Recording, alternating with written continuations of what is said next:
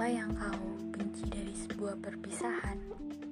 Kenangan, orang baru, atau keikhlasan? Perpisahan adalah hal yang dibenci setiap manusia.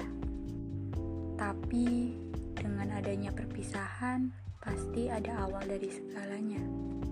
Terkadang dengan berpisah kita tahu betapa berartinya sebuah kebersamaan dan kehilangan. Perpisahan adalah hal yang paling pahit dari jatuh cinta secara diam-diam.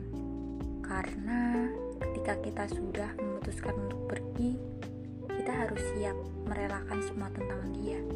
Kita harus terbiasa menjalani hari-hari tanpa ada dia. Memang semua itu tidak mudah, tapi semua itu harus berjalan, terus berjalan dan berjalan karena banyak hal yang harus kita temui di masa yang akan datang. Ingatlah, sebelum kita mengenal dia, kita pun pernah bahagia, walaupun tidak sebahagia saat bersamanya. Kehadiran seseorang selalu membawa banyak hal baru, entah itu baik atau buruk, mengajarkan kita banyak hal yang belum pernah kita pelajari sebelumnya.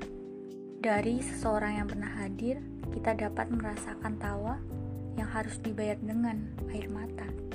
Kita tidak boleh membenci seseorang karena perpisahan, karena dia telah mengubahmu menjadi versi terbaik saat perpisahan terjadi dan sampai sekarang.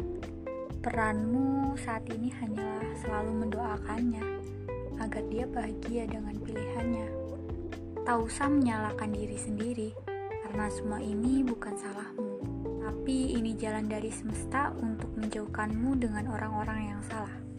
Dia yang terbaik datang di waktu yang tepat dan menerima semua kekuranganmu. Memang semua itu lama, bersabarlah. Biarlah semua berjalan seperti air yang mengalir.